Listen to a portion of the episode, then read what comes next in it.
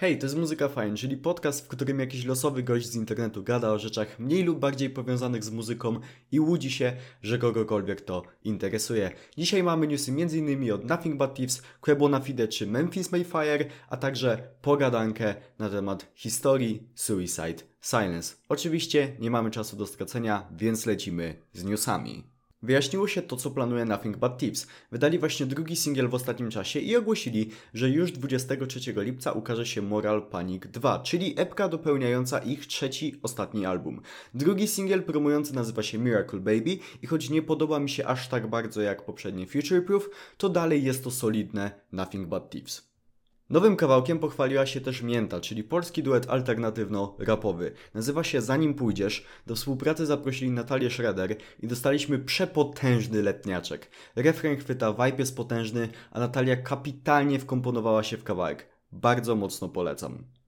Memphis Mayfire nie zwalnia tempa i podzielili się nowym singlem o nazwie Death Inside.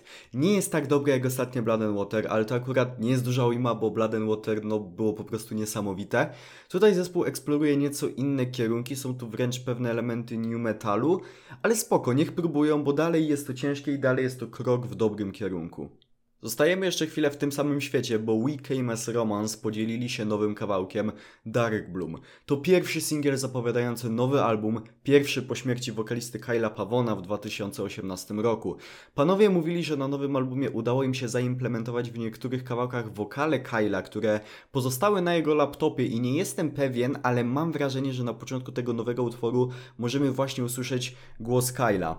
Myślę, że byłby dumny ze swoich braci, bo Dark Bloom to bardzo solidny solidny metalkorowy smasher i czekam na więcej, bo coś czuję, że ten nowy album to będzie emocjonalna jazda bez trzymanki. Po, o ile dobrze pamiętam, dwóch latach teasowania dostaliśmy wspólny kawałek Quebona Fide i Tomiego Kasha, czyli Benz Dealer i szczerze mówiąc nie jestem jakoś dużym fanem i to mówię to jako osoba, która dowiedziała się dopiero wczoraj, że ten projekt był tyle zapowiadany, więc nie byłem na hype trainie. Podszedłem do tego z czystą głową, ale co pragnę oddać to fakt, że teledysk naprawdę robi wrażenie. Mamy również wielki sukces Maty, bowiem wylądował na liście Billboardu. Oczywiście nie głównej, to jest fizycznie niemożliwe dla polskiej piosenki, ale jego najnowszy utwór, czyli Kiss Cam Roku, znalazł się na globalnym zestawieniu rapowym na 198 miejscu i stał się pierwszym Polakiem, który tego dokonał, a co za tym idzie, kawałek jest pierwszym utworem w języku polskim, który się tam znalazł. Oczywiście każda rozumna osoba to rozumie, ale Adam Nejgaldarski i tak w swoim stylu musiał zdefekować pod siebie, zaznaczając, że wcale Mata nie jest pierwszy, no bo on już ze swoim behemotem dawno tam był. Tak, Adamie, wiemy o tym, ale ty nagrywasz w języku angielskim i twój zespół jest znany w wielu krajach, więc zamknij mordę i daj się cieszyć młodemu. To tyle z newsów na dzisiaj i teraz pora na pogadankę. I jako, że 12 lipca minęło 10 lat od wydania trzeciego albumu Suicide Silence The Black Crown, pomyślałem, że będzie to dobra okazja do porozmawiania sobie o całej historii tego zespołu.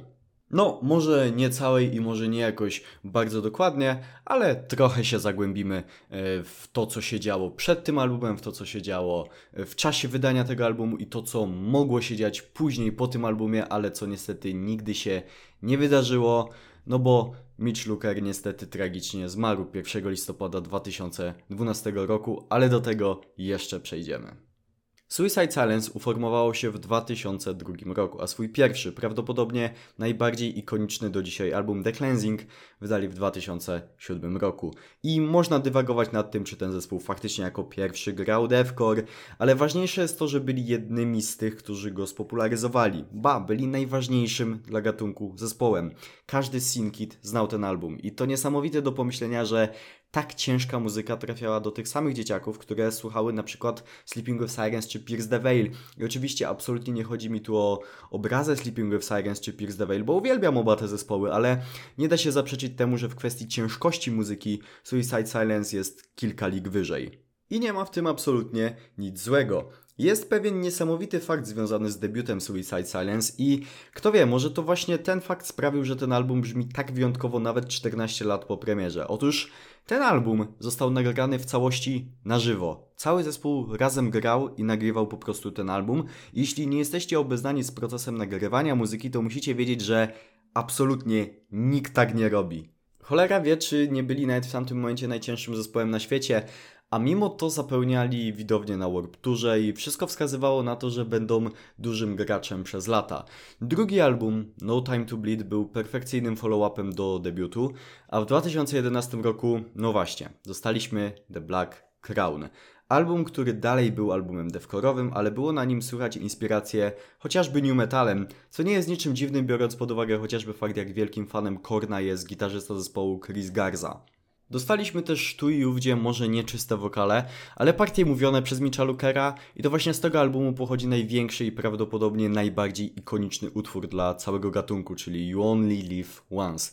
Utwór tak genialny i tak legendarny, że niedawno przebił granicę 100 milionów wyświetleń na YouTubie. Pierdolonych 100 milionów utwór devkorowy. To jest jakiś kompletny kosmos i już sama ta liczba jest jednym z dowodów na to, jak wyjątkowym zespołem było Suicide Silence. Suicide Silence dosłownie miało pod stopami scenę alternatywną, grając jednocześnie najcięższą muzykę spośród wszystkich zespołów znajdujących się tam. Jaki miał być ich następny krok, który nigdy się nie wydarzył? Jakiś czas temu Eddie Hermida, czyli były wokalista All Shall Perish i jak się później okazało następca Mitcha Lookera w Suicide Silence, zdradził, że w 2012 roku podczas wspólnej trasy koncertowej rozmawiał z Mitchem na temat przyszłości całego gatunku, jak i swoich zespołów.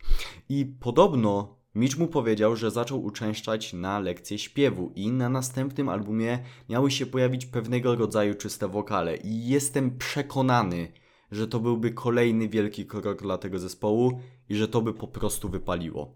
Tak się niestety nie stało, bo tak jak wspominałem wcześniej, 1 listopada 2012 roku Mitch Luker wsiadł na swój motocykl i już do domu nie wrócił. Zginął w wypadku, osieracając moją córkę i zostawiając ogromną ranę na całym gatunku i fanach, która chyba nawet do dzisiaj nie do końca się zagoiła. Oglądając ostatnio archiwalne nagrania z amerykańskich wiadomości, uświadomiłem sobie po raz kolejny, jak wielki ten gość miał wpływ na ludzi i ponownie pokazało mi to, jak piękna historia została przez tę śmierć przerwana. Relacja z miejsca zdarzenia była w ogólnokrajowej telewizji, a tysiące ludzi zebrało się na pogrzeb Micza. A 21 grudnia 2012 roku odbył się Memorial Micza, który również przeszedł do historii jako prawdopodobnie najbardziej magiczny wieczór w historii całego gatunku. Została zaproszona cała masa wokalistów, z których każdy wykonywał jeden utwór razem z zespołem. Co czekało Suicide Silence po śmierci Micza? Cóż, tak jak wspomniałem wcześniej, Eddie Hermida został nowym wokalistą, ale zespół już nigdy nawet nie zbliżył się do magii i popularności sprzed lat. Dwa z trzech wydanych już Zedim jako wokalistą albumów są uznawane w głównej mierze za po prostu ok bądź dobre, a jeden z nich jest powszechnie uznawany za najgorszą kupę główna, jaka kiedykolwiek została wypuszczona. I to bardzo przykre, jak potoczyła się historia Suicide Silence. Wystarczy popatrzeć na Facebook. Prawie 4 miliony obserwujących, czyli 4 razy więcej niż drugie w kolejności w tym gatunku Whitechapel i zazwyczaj po kilka tysięcy polubień pod postem. A ostatni album w ogóle nawet nie wszedł na Billboard Top 200. Lata świetności Suicide Silence zdecydowanie ma już za sobą i pozostaje nam jedynie gdybać na temat tego, jakby to było, gdyby Mitch nie wsiadł 1 listopada 2012 na swój motocykl. Rest in peace, legenda. I to tyle, jeśli chodzi o dzisiejszy epizod Muzyka Fajny Podcast. Dzięki wielkie za wysłuchanie go do końca. W opisie e, tego podcastu macie wszystkie linki, które prowadzą zarówno do mojego głównego kanału na YouTube, jak i do mojego Discorda, gdzie można sobie pogadać ze mną i z moimi widzami. Jest tam też link do Twitcha, bo sobie tam okazjonalnie ostatnimi czasy streamuję. Będzie mi bardzo miło, jeśli tam wpadniecie. I ja już więcej nie przedłużam. Życzę Wam miłego dnia bądź wieczoru. Dzięki raz jeszcze wielkie za wysłuchanie tego epizodu i do usłyszenia następnym razem. Hej!